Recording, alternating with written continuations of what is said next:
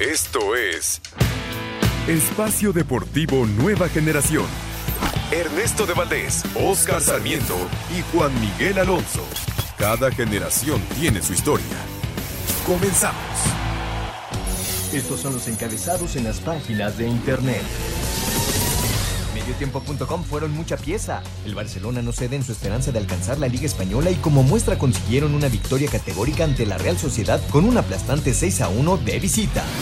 Méxicoas punto com, Edson Álvarez anotó en la goleada del Ajax. El volante mexicano metió el tercero de su equipo para ayudar a los de Ámsterdam en conseguir una nueva victoria que los deja punteros en la Eredivisie.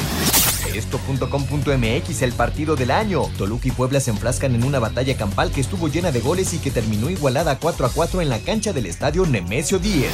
Record punto com punto mx, calificado a la liguilla. Después de ganar en Mazatlán el pasado viernes y con el empate entre Toluca y Puebla, las Águilas aseguraron su lugar en la fiesta grande del fútbol mexicano.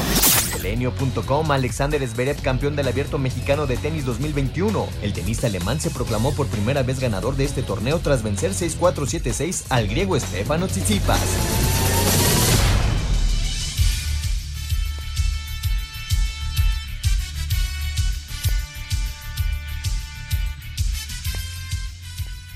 Amigos, amigos, ¿cómo están? Bienvenidos. Este es Espacio Deportivo Nueva Generación de Grupo Asir para toda la República Mexicana.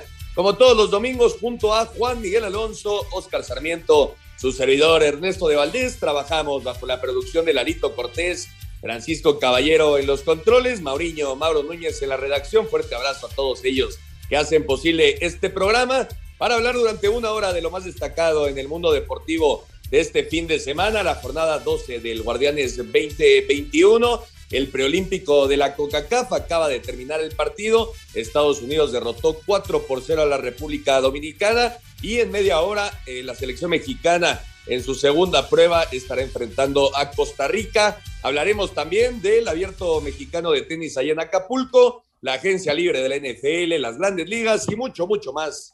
Pero antes, antes te saludo con muchísimo gusto, Juan Miguel Alonso, ¿cómo estás?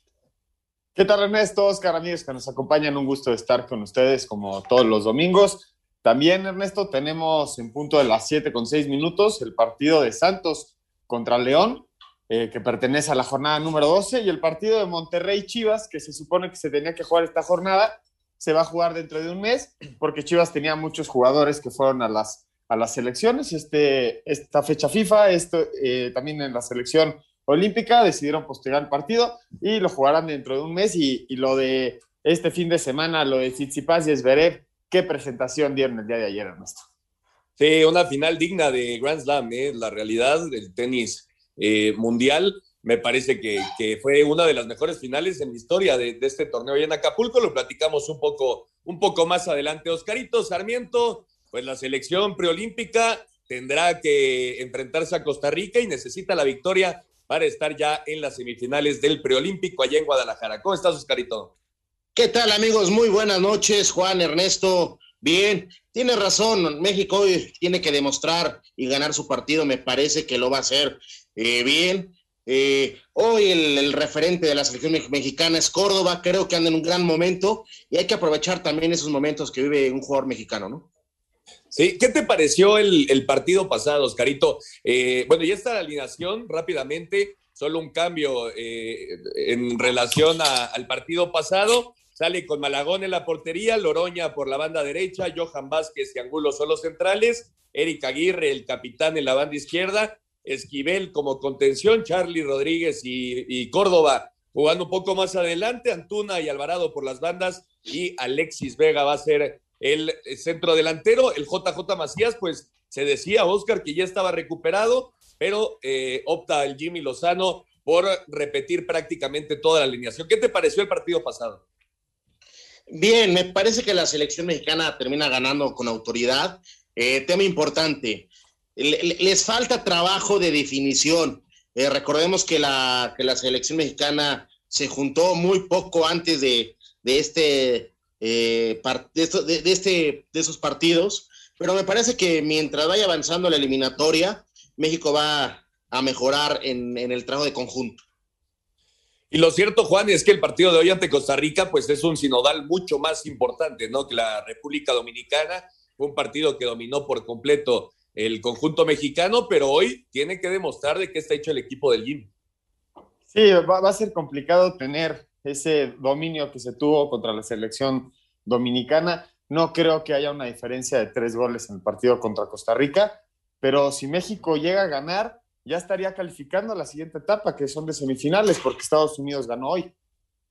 Sí, correcto. Estados Unidos ya está en las semifinales y además tiene un gol más de ventaja, ¿no? Al momento que la selección mexicana, dos goles más que la selección mexicana, pero bueno, hay que esperar qué hace el combinado tricolor y ojalá se saque la victoria. siete treinta de la noche estará arrancando el partido allá en el OmniLife, el Estadio de las Chivas en Guadalajara. Y bueno, nos metemos de lleno en lo que ha sido la jornada doce del Guardianes veinte veintiuno, Oscarito, y tenemos que arrancar, me parece, con la máquina celeste de la Cruz Azul, que llegó a diez victorias de forma consecutiva, está a dos de romper el récord, más bien de igualar el récord que tienen tanto Necaxa como León, pero la verdad es que el equipo de Reynoso cada vez juega mejor, y el día de ayer en la cancha del Estadio Azteca eh, sacó una muy buena victoria ante el Atlas. Es correcto, ayer en, en la noche por el, en la cancha del Estadio Azteca vimos a un Cruz Azul en el primer tiempo, rápidamente se va adelante en el marcador, lo empatan en un momento que fue raro, ¿eh? Ver a Cruz Azul confiado, porque se empieza a confiar Cruz Azul y es cuando lo empatan. Y en el segundo tiempo, muy bien Cruz Azul, oh, vuelve a hacer lo que mejor sabe hacer, tratar el balón, y con su gran centro delantero, el Cabrera Rodríguez, finiquita el, el partido muy bien. Para mí el penal que pone el tres dos, eh, ya al último me parece que no es penal, ¿eh? Sí, de acuerdo, de acuerdo, estoy, estoy de acuerdo, pero bueno, ya era, ya era una, una jugada que era muy difícil que pudiera cambiar el rumbo del partido. Por cierto, Milton Caraglio eh, anotó después de año y medio este jugador, el centro delantero de, de Atlas. Eh, por fin pudo anotar Milton Caraglio, pero los rojinegros no pudieron, aunque me parece, Juan, jugaron un buen partido, ¿no? Sí, le, le hacen frente a un Cruz Azul que es, que es superior futbolísticamente, pero aún así lo lograron dañar. Por momentos se veían hasta encima, solo que la verdad el Cruz Azul se defiende muy bien y contragolpea mejor. Las dos, los dos goles del Cabecita Rodríguez a mí se me hicieron una copia, el mismo pase de Romo en una aproximación hacia adelante al pecho del Cabecita Rodríguez, que recibe a la velocidad y encara de la parte lateral derecha al portero de pie, con, el, con el pie derecho, este, parte interna, al lado derecho del portero. Creo que el Cruz Azul está muy bien y repiten, Ernesto, el récord del setenta y uno setenta y dos de ese Cruz Azul de Raúl Cárdenas, de diez juegos ganados.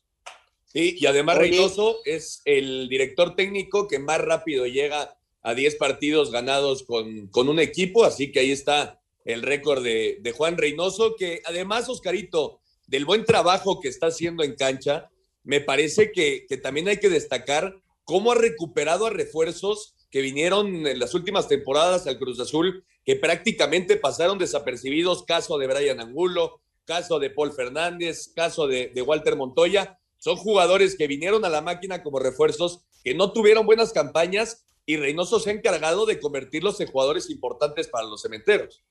Sí, me parece un tema importante, lo que tú mencionas, trabajo de mentalidad, de superar lo, de, de lo que venían, el gran fracaso que tuvo Cruz Azul el torneo pasado, levantar a Cruz Azul. Me parece que el cuerpo técnico de Reynoso es para aplaudirles. Yo les tengo dos preguntas, una, una pregunta, la, prim- la, la importante, ¿quién se les hace que es el mejor jugador de Cruz Azul? Es, esa es una pregunta. La ¿Cómo? Segunda, ojo con Cruz Azul, ¿en qué aspecto? Ya está prácticamente calificado, ¿eh? Vamos a ver sí. si no se relajan también, ¿eh? Sí, no, ya están calificados, ¿eh? Matemáticamente, sí, tanto Cruz Azul como América ya, ya está están ya calificados a, a la liguilla del fútbol mexicano. Y de la otra pregunta, Juan, pues yo creo que Luis Romo, ¿no? El día de ayer tuvo un partidazo, pone las tres asistencias y por supuesto lo del Cabecita Rodríguez, ¿no? El, el gran goleador de este equipo. El Cabecita Rodríguez es el goleador del equipo, pero el motor es Romo, ¿no? Ernesto, sin duda alguna, ha tenido unas... unas participaciones con el Cruz Azul en toda esta temporada de llamar la atención, ¿eh? Sí, la realidad es que Romo ha sido de los mejores jugadores del torneo, no solo de la máquina, es un jugador que, que debutó a los veintitrés años, ¿no? Cosa rara en el fútbol, eh, pero que se ha ganado un puesto como titular y aparte está teniendo grandes actuaciones. Ojalá mantenga ese buen nivel y bueno, si viene la oportunidad de ir a Europa, sería, sería buenísimo para, para Romo, pero por el momento que mantenga ese buen paso con la máquina celeste de la Cruz Azul. Y escuchamos a Juan Reynoso y Diego Coca después de la victoria de la máquina tres por dos ante Atlas.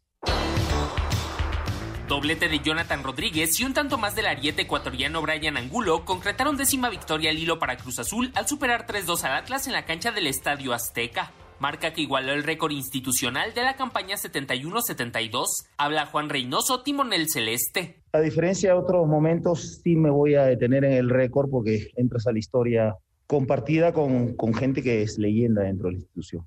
Y eso hoy tiene un mérito y hay que ponderar, hay que valorar y sobre todo hay que felicitar a los chicos, para que la gente de, de Cruz Azul rememore ese poquito historia, porque hoy los muchachos entraron a ese pedacito de la historia, y lo otro va a venir más adelante. Al tiempo que Diego Coca, estratega rojinegro... Venimos a dar batalla, venimos a, a jugar de igual a igual, venimos a querer ganar el partido, cuando realmente nosotros estamos últimos en la porcentual y estamos recién construyendo algo. Así que yo rescato muchísimo la valentía del equipo, la, la manera con la que jugó. Y claro, por supuesto que cuando jugás contra estos equipos que tienen jerarquía, si te equivocás, la vas a buscar adentro del arco. Así Deportes, Edgar Flores.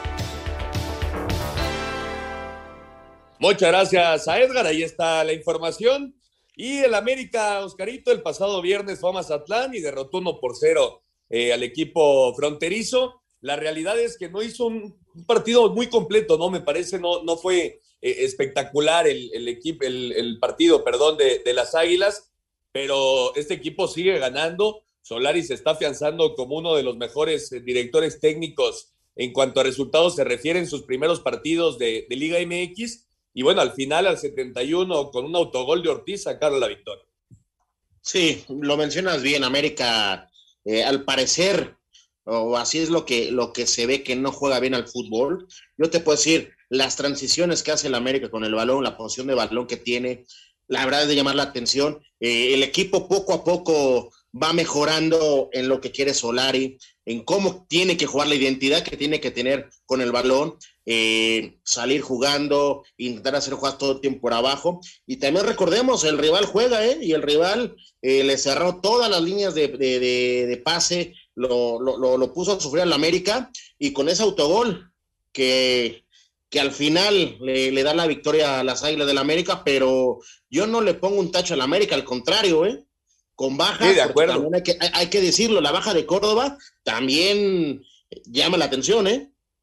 Sí, por supuesto, y, y Mazatlán, como bien dices, hizo un buen partido, hizo un partido muy inteligente, y, y bueno, casi le sale, le sale el esquema, ¿no? A Tomás Boy el resultado, y, y Juan, eh, Fidalgo y Pedro Aquino, los dos refuerzos más importantes de la temporada, bueno, también Mauro Lainez, están jugando y están teniendo eh, muy buenas participaciones, ¿no? Y también el tema de Roger Martínez, me parece que, que Solari entiende que, que el torneo se presta para, para hacer modificaciones, ¿no? Para descansar a su gente, y fue el titular Roger Martínez sobre Henry Martín.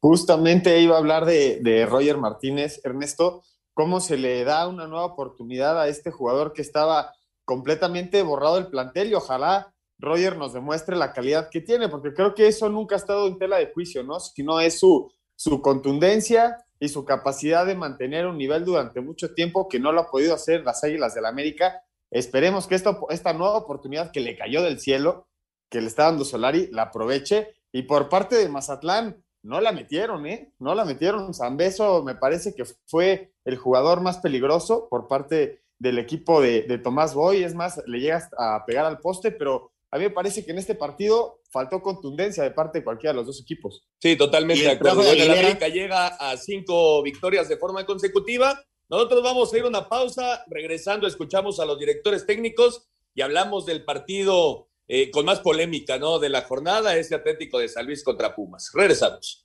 Espacio Deportivo Nueva Generación. Un tuit deportivo. Arroba T V C Deportes, calificados. Cruz Azul y América son los primeros invitados con lugar seguro en la liguilla de la Liga M X. Con autogol de José Enríquez, América encontró la llave para abrir una defensa de Mazatlán y terminaron venciendo uno por cero a los cañoneros en su primer visita al Kraken. Santiago Solari reconoció que contaron con ese factor de suerte para salir con el triunfo. Era un partido difícil, como no podía ser de otra manera, lo esperábamos así. En el fútbol realmente cuentan, cuentan muchísimas cosas, ¿no? Y sí, evidentemente, como es un, un deporte de resultados cortos, cuando uno encuentra el gol, eso es una ventaja, eso está claro. Pero para que el partido termine así, también tienes que hacer muchas cosas bien en defensa o en el mediocentro. Por su parte, Tomás Boy se fue tranquilo con el desempeño de su equipo en un partido donde todo se definió por un error. El resultado es como es. Hemos perdido el partido. Hemos tenido un error, un error que no tiene nada que ver con el autogol. Ese es un accidente, ¿no? Realmente el error es de salida, hemos cometido un error que desgraciadamente fue al marcador. El partido ha sido parejo, fuerte, muy bien jugado por ambos equipos.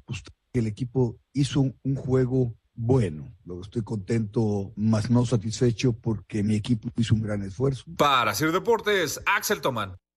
Perfecto, regresamos. Muchas gracias, Axel. Ahí está la información después de la victoria del América uno por cero en Mazatlán. Y el partido de la polémica, Juan.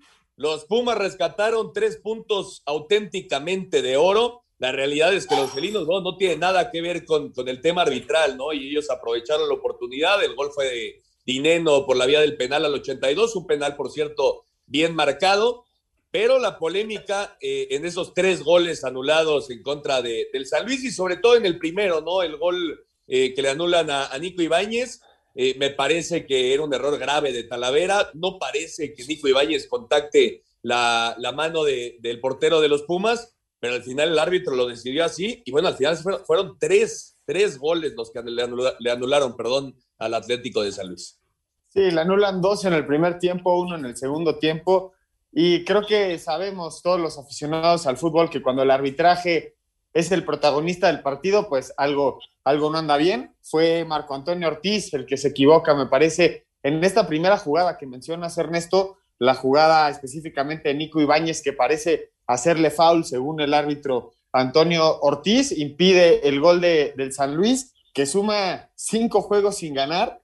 No está pasando una buena racha el San Luis, siendo uno de los equipos goleadores del torneo, y por parte del equipo de Pumas, que bien lo mencionas, sin tener ningún tipo de injerencia en las decisiones arbitrales, consigue su primera victoria de visitantes. Y el enojo, por supuesto, Oscarito, pues de todo el equipo, ¿no? De, del San Luis, y sobre todo de su director técnico, Leonel Rocco, que se fue expulsado al, al medio tiempo por los reclamos en contra del árbitro. ¿Tú cómo viste las jugadas, Oscarito?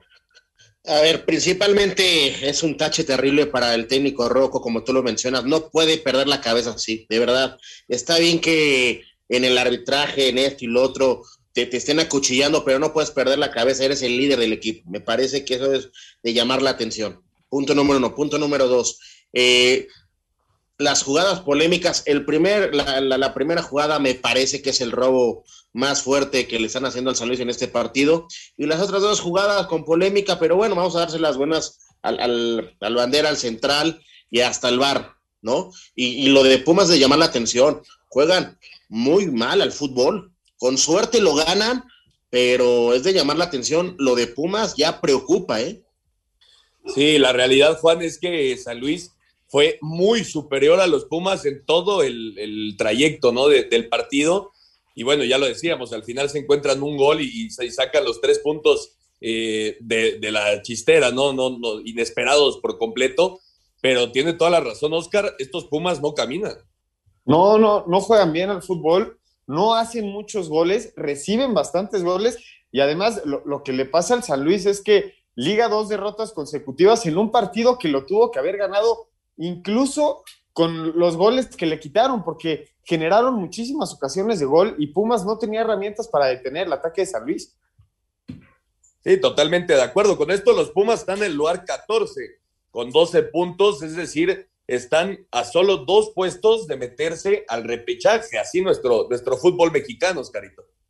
Sí, y, y punto importante para Pumas, si llegan acá en el lugar número trece por el tema de pagar la, la multa para permanecer o como le queramos llamar, se pueden, se pueden meter si Atlas ¿Sí? no, no, no logra salir de ese problema, ¿eh?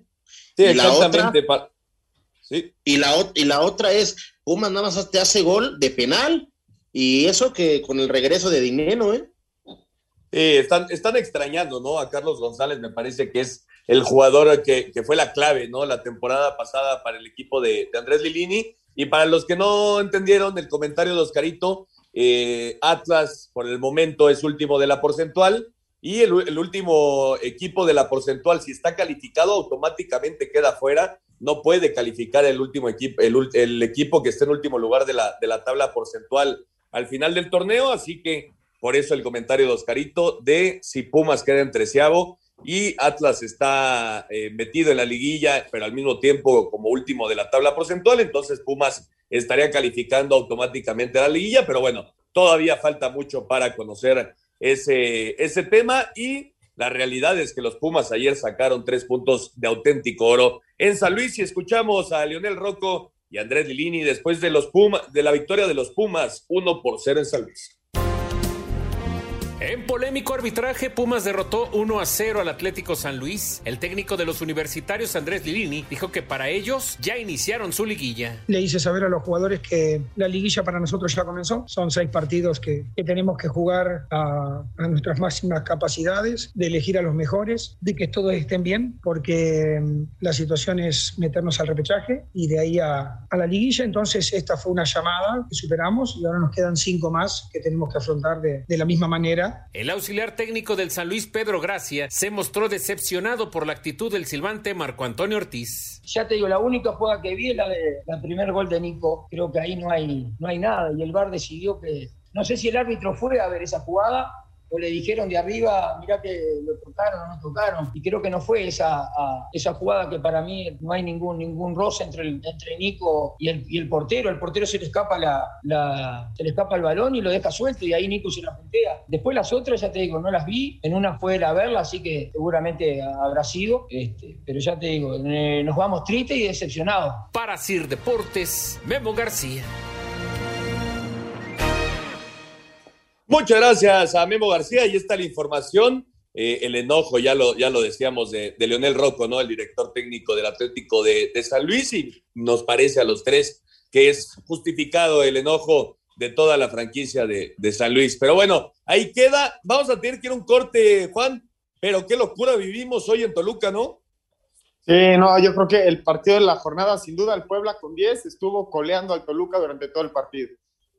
Sí, la verdad que fue un buen partido, ese cuatro por cuatro en la cancha del Nemesio diez. Vamos a ir a un corte y regresando vamos a platicar de, de este partido, y continuamos con lo que fue la jornada, lo que ha sido la jornada doce del Guardianes veinte veintiuno. Por cierto, está ya a minutos de arrancar el partido, el preolímpico de la CONCACAF, México enfrentando a Costa Rica. Va a estar bueno el partido, y por supuesto aquí les estaremos diciendo en los minutos que tengamos cómo se va desarrollando justamente el partido. Regresamos. Espacio Deportivo Nueva Generación. Un tuit deportivo. Arroba abierto Telcel, campeón. El nuevo campeón de Acapulco se llama Alexander Zverev. Hashtag A M T dos mil veintiuno.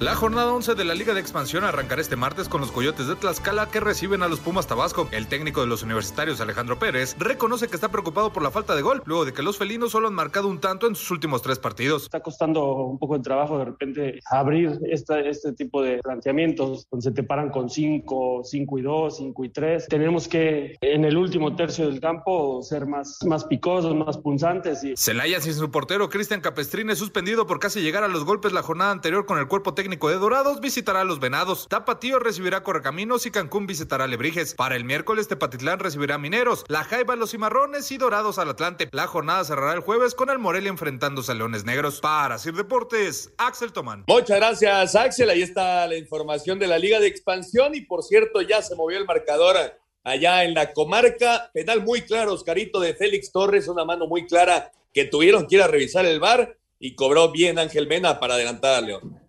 Sí, el partido estaba cerrado, me parece que era un penal clarísimo. Yo ya no entiendo por qué no se atreve ya un árbitro a pitar los penales. Sí, de acuerdo, lo tenía de frente y fue muy claro, ¿no? Sí, señor.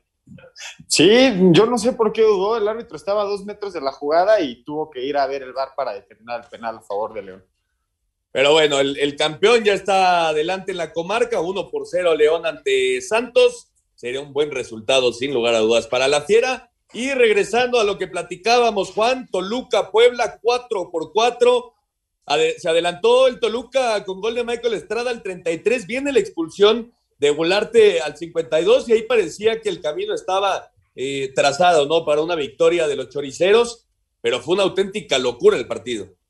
Viene, justo viene la expulsión y se pone el Toluca dos a cero con gol de Canelo al cincuenta y tres, que ya es un, que ya es de los máximos anotadores del torneo, con ocho goles, y después vendría la voltereta, ¿no? Segovia al sesenta y uno empata el partido, se adelanta el Toluca con gol de Rigonato al setenta y ocho. Golazo, empata, por cierto. Golazo de fuera del área, sí. Después Daniel Aguilar al ochenta y siete, saca Toluca y Michael Estrada hace el gol al ochenta y ocho, y al final el gol de Daniel Álvarez al noventa, que a mí me parece que ahí influye un poco el portero. No sé cómo lo veas tú, Ernesto. No, por supuesto, el Pollo Saldívar iba caminando por esa pelota, el tiro era sumamente lento, y bueno, el Pollo Saldívar, la verdad que, que dejó mucho que desear, y es un partido, Oscarito, que por supuesto para la afición eh, pues gusta, ¿no? Eh, que, que dé un espectáculo, que haya goles, pero para los directores técnicos, que sus defensas reciban cuatro goles en un partido, no los tiene nada contentos. Por supuesto, eh, es, es de llamar la atención las formas, y más para el Toluca. Vas ganando dos cero el partido, tienes un hombre más, no puedes, no, no, no, no te pueden empatar y no puedes sufrir así. O sea, ya metes el gol al minuto ochenta y ocho, cierra el partido, párate bien, o sea, manéjalo, no, no te pueden empatar de dos maneras así, hombre. Sí, totalmente de acuerdo. Pero bueno, fue una buena exhibición el día de hoy en la cancha del Nemesio diez, y escuchamos justamente a Cristante y al Arcamón después del empate, la locura de los goles, cuatro por cuatro entre Toluca y Puebla. En un partido de locura, Toluca dejó ir una ventaja de dos goles y un hombre de más para terminar empatando a cuatro con el Puebla, en un juego donde se anotaron tres goles en cuatro minutos al final del encuentro. El técnico de los Diablos, Hernán Cristante, se fue preocupado por lo mostrado por su equipo en la cancha. Esto desnuda una parte emocional que nosotros debemos de trabajar mucho más. Pero es irrisorio totalmente pensar que tenés que hacer seis goles para poder ganar en tu casa. Emocionalmente también lo podíamos haber perdido el partido. Un partido muy loco, y creo que lo permitimos nosotros. Por momentos decís, bien, muy bien, el equipo tuvo respeto, respuesta, tu reacción, y de repente decís, gracias a Dios que terminó el partido, porque no sé en qué acababa. Doy gracias de que el partido no lo terminamos perdiendo. Por su parte, Nicolás Larcamón destacó la entrega de sus jugadores. Esto es lo que nos tiene que quedar como, como registro importantísimo de cara a lo que va a ser el carácter del equipo en este desenlace de torneo, porque realmente con, teniendo estas respuestas y, y sobre todo peleando hasta, hasta la última pelota, aún en circunstancias muy desfavorables, nos hace creer que todo, que todo es posible. Para hacer deportes, Axel Tomás. Perfecto, muchas gracias, Axel, ahí está la información. Y por cierto, lo platicábamos ahorita, Juan, Santiago Ormeño sigue haciendo goles, llegó a siete y es el mexicano con más goles en el torneo. Sí, otra vez de penal, es el tercer penal que tira Ormeño esta temporada, los tres los ha, los ha hecho gol, siete goles ya suma el delantero del Puebla, y esperemos que sigan haciendo goles y que el Puebla pueda mantener esta buena racha en la que se encuentra, ¿no? Eh, juega bien y con mucho carácter el equipo de, del Puebla, el equipo del Arcamón. Eh, me parece que, que es una de las grandes sorpresas y da gusto, ¿no? Por, por una plaza tan futbolera como lo es Puebla, que su equipo esté, esté caminando. Y bueno, los Xolos, los Xolos, Oscarito, alegría, Fidel Martínez, perdón, sigue haciendo goles, regresó muy bien al, al fútbol mexicano, hizo dos en esta ocasión, Manotas anotó también. Cuando empiezas ganando al minuto doce, al minuto cinco, ya vas ganando dos por cero, las cosas son más sencillas, y el Querétaro, bueno, el Querétaro no levanta, Oscar. Sí, Querétaro no, no levanta, y Tijuana, como tú mencionas, muy rápidamente se encuentra arriba en el, en el marcador, y sabe manejar un partido, los, lo, lo, lo sabe llevar, y gana muy bien el, el, el viernes. Sí, este equipo de, de los Xolos, Juan, fue de los más criticados, ¿no? La, la temporada pasada por, por, bueno, por todos, ¿no? Incluyéndonos en, aquí en este, en este programa. Eh, inclusive creo que, que todos pensábamos que la etapa de Pablo Guede había quedado atrás, ¿no? Eh, con, con el equipo de Tijuana. Y bueno, poco a poco ha ido, ha ido tomando confianza, está sacando resultados, está metido dentro de los primeros ocho de la tabla general, y aparte me parece que está jugando bien al fútbol. Sí, con esta victoria Ernesto rompe una que venía de una mala racha de tres, de tres derrotas consecutivas, cinco partidos sin ganar, y gracias a esta victoria ya se encuentra dentro de, de, de la liguilla, ¿no? Como tal, dentro de los primeros ocho, y el error de Gil Alcalá en el segundo gol de, de Fidel Martínez es impresionante, ¿no? Qué forma de comerse el gol, pero ahora sí que el Xolo volvió a morder en la perrera y Querétaro no gana de visitante. Sexta derrota y de sexto partido de visitante. Sí, no camina el equipo de, del Piti Altamirano de, de visita, y lo que decías, ¿no? De Gil Alcalá, bueno, venía regresando a una lesión y lamentablemente tiene ese grave error. Por cierto, ya arrancó el partido, apenas se juega el minuto dos, Costa Rica contra México. Ojalá, ojalá que el Tri saque los tres puntos y la clasificación a las semifinales del preolímpico. Y escuchamos justamente a Pablo Guede y a Héctor el Piti Altamirano después de la victoria de los Xolos tres por uno ante Querétaro. Los Xolos de Tijuana derrotaron en casa tres goles a uno al Querétaro en el caliente dentro de la jornada doce del Guardianes veinte veintiuno, victoria con la que dejaron atrás una mala racha de cinco partidos consecutivos sin ganar. Habla su técnico Pablo Guede. La primera media hora o cuarenta minutos lo habíamos hecho en varios partidos, pero lo que no habíamos hecho era mantener el, el juego que queríamos en los noventa, y creo que hoy, hoy sucedió, ¿no? En los noventa minutos tratamos de, de atacar la portería contraria, de no meternos atrás, de defender adelantado, y para Para mí eso es lo mejor de, del partido, ¿no? Que durante los noventa minutos fuimos el mismo equipo. Por su parte, el estratega de los Gallos Blancos, Héctor Altamirano, señaló. Jugamos mal cuarenta y cinco minutos. Nosotros diseñamos un plan de, de partido para llevarlo a cabo, pero cuando cometemos errores eh, lo pagamos caro. Eh, ha sido así durante el torneo. Y nada, qué lectura. Hay que, hay que pensar en tratar de, de ajustar nuevamente. Cuando uno piensa que vamos creciendo, hay que volver a empezar nuevamente porque de visita estamos Estamos dejando mucho que desear. Así, Deportes, Gabriel Ayala. Muchas gracias a Gabriel Ayala. Ahí está la información. Por cierto, Oscarito, se empató el partido en la comarca. Gorrearán por la misma vía del penal. Ya empató el partido aún. Es correcto, y perdón por repetirlo, Juan Ernesto. Yo no entiendo al V A R. Una mano tan clara, ¿cómo la revisan? Sí, no debería ser necesario, ¿no? Quita, quita tiempo. Sí, exactamente. Me parece que, que ese tipo de jugadas que el árbitro debe de ver a primera vista, me parece que no deberían de ser revisadas, pero bueno, lo cierto es que ya empató Santos, uno por uno Santos y León en la comarca para cerrar esta jornada doce. Bueno, todavía falta el partido, ya lo decíamos, de las Chivas dentro de un mes contra los Rayados del Monterrey, pero bueno, la actividad de este fin de semana se cierra con ese partido. Y el Necaxa en partido, Juan, de debutantes, directores técnicos debutantes, Memo Vázquez con el equipo de, de Necaxa, Poncho Sosa con Juárez, al final con un gol de González al noventa y tres, Necaxa sacó la, la victoria, pero, pero lo cierto es que son dos equipos que no dan mucho espectáculo. Son, se disputaron el último lugar, los equipos sotaneros, Ernesto. El equipo del Necaxa, bien mencionas que estrena técnico, y le funciona el cambio, mete a Ian González en el segundo tiempo y llega a hacer el gol al minuto noventa y dos con cincuenta y tres segundos, y por parte del equipo de Juárez ya es el último lugar del torneo con nueve puntos, y la, la falla, ¿no?, de Darío Lescano de, de penal al minuto ochenta, casi la saca del estadio. Me recordó al penal de Ramos, ¿te acuerdas ese que voló? Sí, sí, sí, sí, sí, totalmente de acuerdo.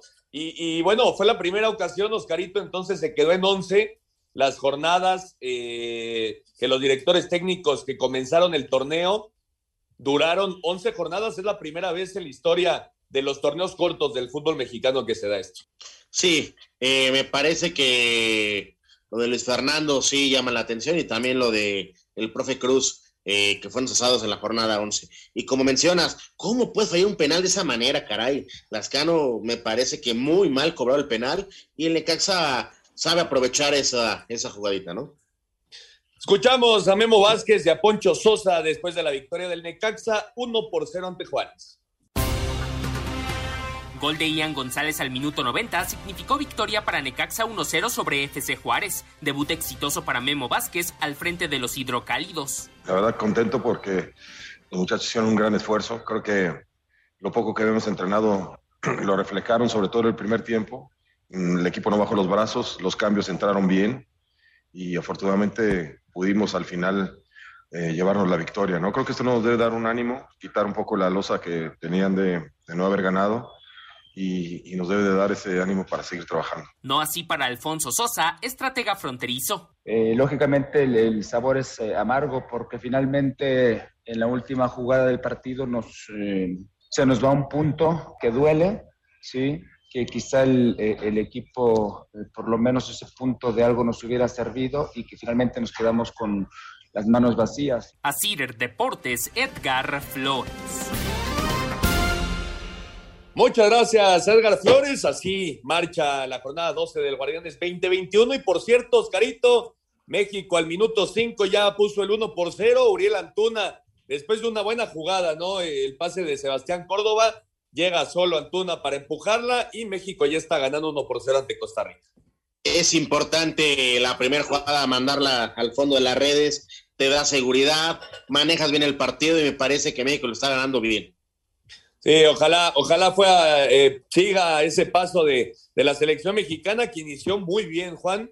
Eh, son seis minutos en donde ya ha tenido algunas oportunidades y bueno, ya anotaron el primer gol. uno cero contra Costa Rica, y repetirle a la gente, ¿no? En caso de que gane México el día de hoy, ya estaría calificada a las semifinales. Correcto. Y bueno, en el fútbol internacional, Juan, en España, bueno, Real Madrid, Atlético de Madrid y Barcelona hacen su chamba, sigue todo igual eh, en la tabla general de la Liga Española, aunque el Atlético de Madrid estuvo muy cerca, un penal, un penal fallado al minuto ochenta y cinco, muy cerca de perder puntos. Sí, contra el Alavés falló, falló el penal este Joselu al minuto ochenta y cinco. Qué lástima, porque sí se hubiera acercado el Barcelona, que termina goleando el día de hoy. Y ayer el Real Madrid muy bien, le gana tres por uno al Celta. Sí, y el día de hoy, Oscarito, la Juventus perdió contra el Benevento uno por cero. Se aleja okay. ya del Milan, se aleja de, de la posición, de la primera posición de, de la Liga eh, Italiana. La lucha por el Scudetto, y la buena noticia con el Napoli, ¿no? Que regresó el Chucky Lozano y ganó dos cero contra la Roma. Es correcto, lo de Chucky Lozano eh, era importante que regresara. Sí, sin duda, era muy importante que, que el Chucky ya tuviera actividad, estuvo fuera un, un buen rato, pero bueno, ya está el jugador mexicano de regreso con el Napoli, y son buenas noticias, obviamente, para el Napoli, para Gattuso, pero también para la selección mexicana, que pronto va a tener dos duelos importantes allá en Europa de, de preparación para todo, todo lo que viene en el verano. Vamos a ir a un corte, regresando escuchamos las notas tanto de fútbol internacional como de los mexicanos en el extranjero, y nos metemos de lleno en otros deportes para platicar de la victoria de Zverev allá en Acapulco y los movimientos más importantes que se han dado en la agencia libre de la N F L, porque sí, Oscarito, ya inició la temporada dos mil veinte dos mil veintiuno de la N F L. Espacio Deportivo Nueva Generación. Un tuit deportivo. Arroba Telemundo Sports. Tigres, el mejor de la década de CONCACAF. Arroba Tigres Oficial fue nombrado el mejor equipo de CONCACAF de la segunda década del siglo veintiuno. Esta fue la actividad del fin de semana de los futbolistas mexicanos en el extranjero. En España, jornada veintiocho, el Real Betis derrotó dos a cero al Levante. Andrés Guardado jugó todo el partido. Diego Lainez salió de cambio al sesenta y seis. El Real Madrid derrotó tres a uno al Celta. Néstor Araujo jugó todo el encuentro. El Atlético de Madrid venció uno a cero al Alavés. Héctor Herrera entró de cambio al setenta y cuatro. En Bélgica, jornada treinta y uno, Gerardo Arteaga jugó todo el partido en el empate a dos del Genk ante el Standard de Lieja. Omar Gobea no fue convocado por suspensión en la derrota del Zulte un gol a cuatro ante el Anderlecht. En Portugal, jornada veinticuatro, Jesús Corona jugó todo el partido en la victoria del Porto dos a uno ante el Portimonense. Habla el Tecatito, quien colaboró en el primer gol de su equipo. Fue gran noche para el equipo, la verdad que se trabajó, se trabajó eso, eh, gracias al equipo, a, a cre- al creer, pudimos hacer las cosas, gracias a Dios, eh, se dio este gran resultado, que al final de cuentas era lo, a lo que veníamos a, a querer ganarlo. En la jornada veintisiete de la Eredivisie, Eric Gutiérrez se quedó en la banca en la derrota del P S V cero dos ante el A Z Alkmaar. El Ajax goleó cinco a cero al lado de Den Haag. Edson Álvarez fue titular, salió de cambio al cincuenta y cuatro y marcó el tercer gol para su equipo. En la jornada veintiocho de la Serie A de Italia, el Napoli derrotó dos a cero a la Roma. Tras dos meses de baja por lesión, Irving Lozano regresó a las canchas al entrar de cambio al setenta y tres. Asir Deportes, Gabriel Ayala. Luis Suárez marcó su gol quinientos, Oblak atajó un penal y el Atlético venció uno por cero al Alavés para seguir de líder en España. Con dos goles de Karim Benzema, Real Madrid venció tres por uno al Celta, con lo que se mantienen a seis puntos de los colchoneros, mientras que el Barcelona goleó seis por uno a la Real Sociedad para colocarse a cuatro puntos del Atleti. Habla el técnico de los culés, Ronald Koeman. Ha sido la única manera de, de volver en, en luchar por, por ganar la Liga, pero todavía vamos por atrás de Atlético de Madrid y además Real Madrid últimamente ha mejorado y está más fuerte, entonces yo creo que va a ser una lucha hasta el último partido de, de la Liga. En Italia, el Benevento sorprendió en Turín uno por cero a la Juventus, que ya se rezagó a diez puntos del líder Inter, que no jugó este fin de semana debido a que tuvieron cuatro positivos por COVID, mientras que el Milan venció tres por dos a la Fiorentina y el Napoli le ganó dos por cero a la Roma. En Inglaterra hubo cuartos de la F A Cup, el City venció dos por cero al Everton y se medirá en las semifinales al Chelsea, que le ganó dos por cero al Sheffield United, mientras que Leicester City eliminó tres por uno al Manchester United y buscará su pase a la final ante el Southampton, que avanzó tres por cero sobre el Bournemouth. Por último, en Alemania, con triplete de Robert Lewandowski, el Bayern goleó cuatro por cero al Stuttgart para seguir a cuatro puntos de distancia de Leipzig, que se impuso uno por cero a la Arminia. Para Sir Deportes, Axel Tomán. Perfecto, muchas gracias. Regresamos. Ahí está la información del fútbol internacional, los mexicanos en el extranjero. quince minutos y México sigue derrotando uno por cero a Costa Rica, que tiene un tiro libre pues cerca de, de la portería de Malagón. Eh, veremos qué pasa en esta jugada. Y en lo que esperamos el desarrollo de esta jugada, a ver, Oscarito, si México consigue, por supuesto, su pase a los Juegos Olímpicos, ¿a qué tres refuerzos llevarías tú? A ver, primero que se dé, es más importante eso, claro, como dice. Pero en la suposición, yo pondría... Carlitos Vela ya dijo que a él le gustaría jugarla, entonces hay que aprovecharlo, ¿no?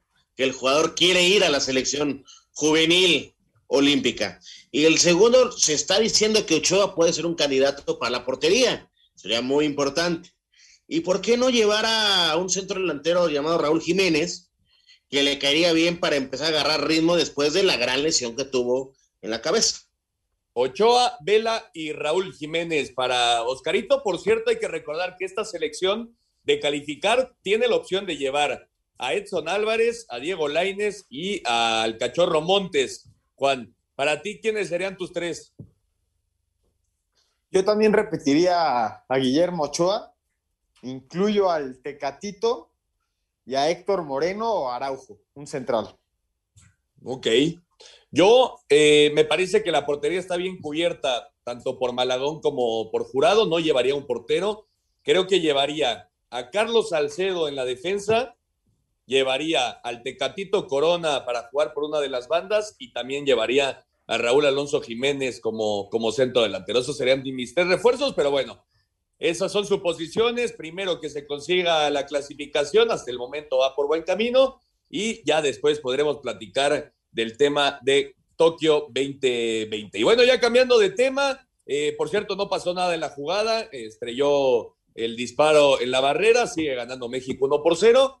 Cambiando de tema, nos metemos en otros deportes, Juan, con eh, la victoria de Alexander Zverev, una final muy intensa, muy bien jugada, tanto por el, eh, el, el alemán Zverev como el griego Stefanos Tsitsipas, pero al final Zverev se llevó el Abierto Mexicano de Tenis seis cuatro, siete seis. Este tipo de partidos, Ernesto, es el, son las nuevas generaciones del tenis. Termina el partido y Zverev dice... Le dice a Tsitsipas que ojalá sigan teniendo finales eh, enfrentándose mutuamente porque son de la misma generación y están enseñando pues el tenis que conocen. Pues, estas nuevas generaciones que intentan empujar y, y hacer a un lado a los monstruos que son Nadal, Federer y Djokovic. Impresionante el partido del cinco que es Tsitsipas contra el siete. Zverev se la lleva Zverev en dos sets, que había perdido la final contra Kyrgios en el dos mil diecinueve en Acapulco. Correcto, y lo dices muy bien, esta es la nueva generación del tenis mundial y muy pronto estos dos podrían estar disputando finales, pero ya en torneos de Grand Slam. Escuchamos todo lo sucedido en el Abierto de Acapulco. El tenista alemán Alexander Zverev se coronó campeón de la vigésima octava edición del Abierto Mexicano de Tenis al derrotar por seis cuatro y siete seis al griego Stefanos Tsitsipas. No, I always said that this is a tournament that I definitely want to win in my career and Siempre dije que este es un torneo que definitivamente quería ganar en mi carrera. Tengo sentimientos muy fuertes, una relación muy fuerte con México y con este torneo. Vine aquí con un objetivo y lo logré. Estoy muy feliz con eso. Ahora estoy deseando que llegue Miami. En dobles, los hermanos británicos Neil y Ken Skopsky doblegaron también en dos sets siete seis y seis cuatro a la pareja conformada por el argentino Horacio Ceballos y el español Marcel Granollers. Así Deportes, Edgar Flores. Muchas gracias, Edgar Flores. Ahí está toda la información. La verdad que un muy buen torneo en medio de pandemia allá en Acapulco. Hay que aplaudir A, a todos los que lo hicieron posible, y aparte hubo, hubo afición que se comportó muy bien. Los jugadores terminaron muy felices de estar en territorio mexicano y prometieron volver para el próximo año. Y en la N F L comenzó ya de manera oficial la temporada veinte veintiuno veinte veintidós del fútbol americano de los Estados Unidos, con la agencia libre, una de las más movidas en los últimos años. Escuchamos los últimos movimientos más destacados de la agencia libre de la N F L. Estos son los últimos movimientos en la agencia libre de la N F L. El linebacker Jeremiah Tochu ha firmado con los Osos de Chicago. El receptor Donte Moncrief es nuevo jugador de los Tejanos de Houston, quienes también agregaron a los esquineros Desmond King y Vernon Hargraves. Los Jets de Nueva York han fortalecido su defensiva con la contratación del tackle Sheldon Rankins. Kyle Fuller tendrá nueva casa, deja Chicago y se va a Denver. Los Gigantes de Nueva York se hicieron de los servicios de Kenny Golladay, que era el receptor más cotizado de este mercado. Logan Cook se queda con Jacksonville, mientras que Dallas firma al safety Keanu Neal. Para Sir Deportes, Memo García. Muchas gracias a Memo. Ahí está la información, y es el inicio apenas de la agencia libre en su primera semana. Y en el boxeo, Jackie Nava se llevó la victoria ante Karina La Bella Fernández. Lo escuchamos. La boxeadora tijuanense Jackie Nava derrotó por decisión unánime a la chihuahuense Karina La Bella Fernández tras una gran exhibición en diez rounds. La ex campeona mundial se llevó las tarjetas de los jueces cien a noventa, noventa y siete a noventa y tres y noventa y nueve a noventa y uno. Aquí las palabras de la misma Jackie Nava. Sabíamos que teníamos una rival difícil, complicada. Tratamos de conectar con mejores golpes, lo hicimos en su momento, lo hicimos, la hacemos fallar, pero en realidad a veces me complicaba un poco su cabeza. De repente ciertos golpes que sí, sí, me, sí me alcanzó a conectar, claro, sí, claro que sí, pero creo que hicimos buen, me, buen trabajo. La dominamos de principio a fin y eh, pues los resultados salieron favorables. Nava llegó a treinta y ocho triunfos en su carrera por cuatro empates y cuatro derrotas con dieciséis knockouts, mientras que para Fernández fue su sexta derrota con catorce triunfos y tres knockouts. Asir Deportes, Gabriel Ayala. Muchas gracias a Gabriel Ayala, y nosotros vamos a ir al cinco en uno para terminar. Cinco noticias en un minuto. Tras la victoria ante Mazatlán y los resultados de este domingo, América con veintiocho puntos se convirtió en el segundo clasificado después de Cruz Azul a la liguilla. Los Tigres de la Universidad Autónoma de Nuevo León fueron designados por la Federación Internacional de Historia y Estadística de Fútbol como el equipo de la década de la CONCACAF de dos mil once a dos mil veinte. Giorgino Wijnaldum, futbolista de Liverpool, ha firmado un precontrato con el Barcelona por el que llegará gratis este verano, siendo el primer fichaje de la nueva era. Era la porta.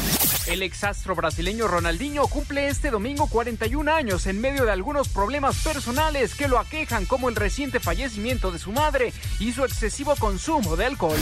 Alexander Zverev se proclamó campeón del Abierto Mexicano de Tenis al doblegar seis cuatro y siete seis a Stefanos Tsitsipas. Zverev celebró portando la camiseta de la selección mexicana y sombrero de charro. Muchas gracias a Mauriño. Ahí está el cinco en uno. Pues, Oscarito, se nos acabó el tiempo, nos vamos. Vámonos, México gana uno por cero y al medio tiempo León Santos, uno por uno. Correcto. Juan, nos vamos. Nos vamos, muchas gracias por acompañarnos, muy buenas noches. La próxima semana, México el sábado contra Gales. Correcto, y también el juego del preolímpico contra Estados Unidos a mitad de semana. Muchas gracias a todos los que nos acompañaron. Esto fue Espacio Deportivo Nueva Generación. Nos escuchamos la próxima semana. Fútbol, béisbol, americano, atletismo, todos tienen un final. Termina Espacio Deportivo Nueva Generación. Ernesto de Valdés, Oscar Sarmiento y Juan Miguel Alonso. Cada domingo de siete a ocho de la noche por ochenta y ocho punto nueve Noticias. Información que sirve. Tráfico y clima cada quince minutos.